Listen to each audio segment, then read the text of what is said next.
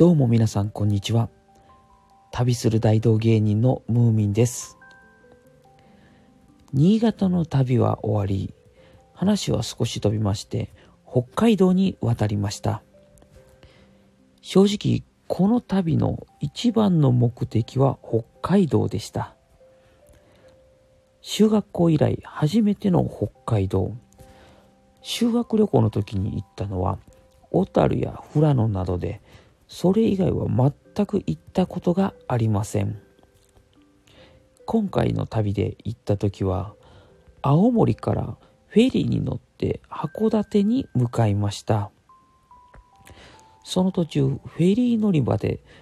全然知らないおじちゃんが声をかけてくれました。見た目はだいたい60ぐらいの方でして、そのおじいちゃんに、北海道の名物何ですか？って聞いたら、そのおじいちゃんが、そりゃおめえよ、ラッキーピエロさ行けよって言ってくるんですよ。で、ラッキーピエロって何ですか？って聞いたら、おめえ知らねえんか？って言って、はい、初めて来ました。って言ったら、ラッキーピエロってのはな、ハンバーガーショップだって言ってくれるんですよね。この時僕も衝撃を受けまして、60のおじいちゃんが勧めるハンバーガーショップ。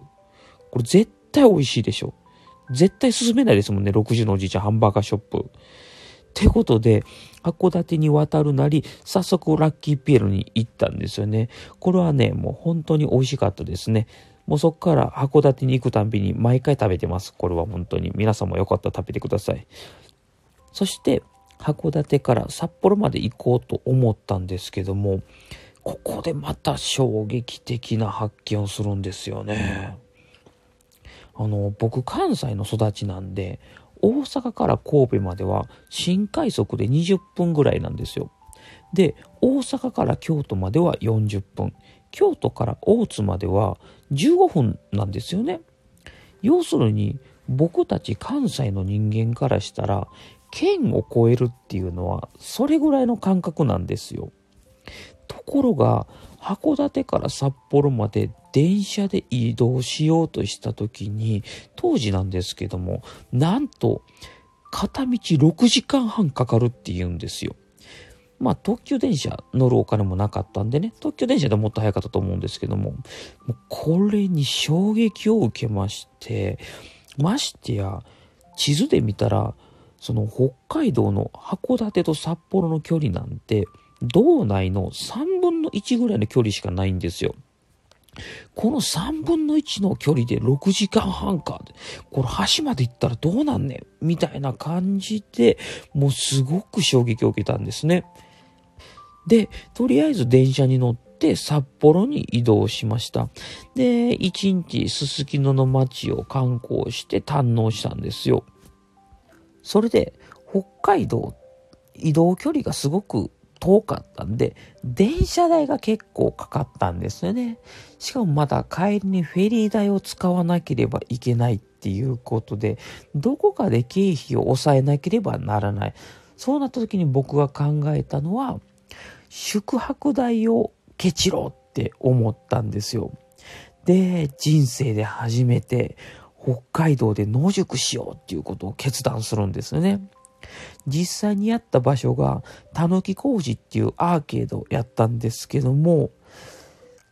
ただ、野宿ってなかなか寝れないんですよね。まあ単純に北海道寒かったっていうのもありますし、パッパっていう小さな物音にも過敏に反応してバーって起きてしまうんですよ。っていうことが全然寝れなかったんですね。ねえ、なんか、家から出なかった引きこもりが、今はもう、外で寝ようとしてるっていうことなんですけども、で、その日全然寝れず、朝フラフラになってまして、とにかくもう、なんとかちょっとでもいいから寝たいって思って、どうしようかなって考えた時に、僕が当時思いついたのが、電車の切符を買って、札幌の地下鉄にとりあえず乗ったんですよ。で、始発から乗って終電まで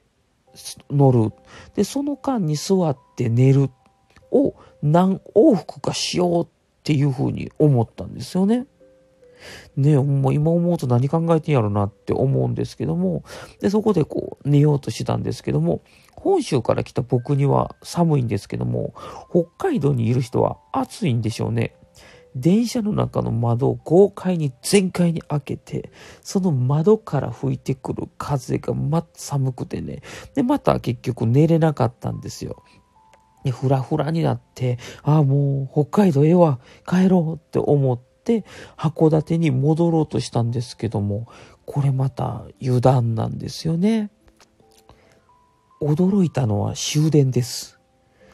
僕らの感覚では普通に終電って11時とかちょっと遠いところだったら10時半ぐらいにって感じなんですけどもあそういえばって思ってあの帰ろうと思ったのが大体ね僕とうろ覚えなんですけど大体ね5時半ぐらいやったんですよ。でもその時にはすでにね余裕で終電終わってたんですよ。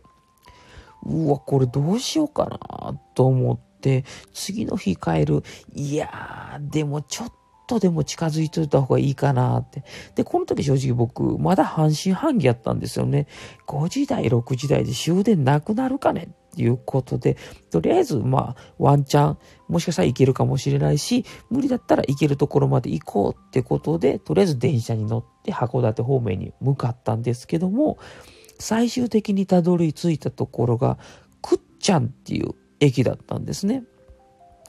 もう本当にね、何にもない駅なんですけども、着いたのが大体ね、夜の11時半ぐらいでした。で、最近寝てなくてフラフラやったんで、寝るところをとりあえず探そうと思ったんですけども、本当に何もないんですよ。で、唯一あるのが、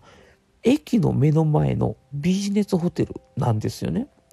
で、そのビジネスホテルを外から見ると、もうすっごいボロボロで、温度を感じない鉄筋コンクリート、緑色のランプがなんかピカピカって今にも消えそうな昭和の雰囲気丸ったしな場所やったんですよね。で、それ見た時に、このホテル絶対出る。もう出えへん方がおかしいって思って、値段いくらかなと思ったら5000円ぐらいするんですよ。で、青森行きの船のお金を考えた時に、とてもじゃないけど5000っていうのはやっぱ出せなかったんですよ。しかも、このいでたちに。ってことで、またやむなく野宿をするんですよね。で、皆さんね、これ野宿したことあるかわかんないんですけども、僕もするまで知らなかったんですけど、人間寝るのに一番大切なのは、掛け布団じゃなくて敷布団なんですよ。本当ね、人間ってマジで背中冷やすと途端に寝れなくなるんですね。ということで僕それ知らずに地べたに寝転んで枕だけは服を重ねて作るんですけども、もうほんと背中が冷たすぎて全く寝れない。結局この日も寝れずに朝まで過ごしたんですよ。っていう風にですね、北海道では人生で初めて野宿の過酷さっていうのを知るような旅になりました。はい、これでもうね、北海道の思い出終わりなんですけども、この後もまた旅が続きます。今日はこれで終わります。どうもありがとうございました。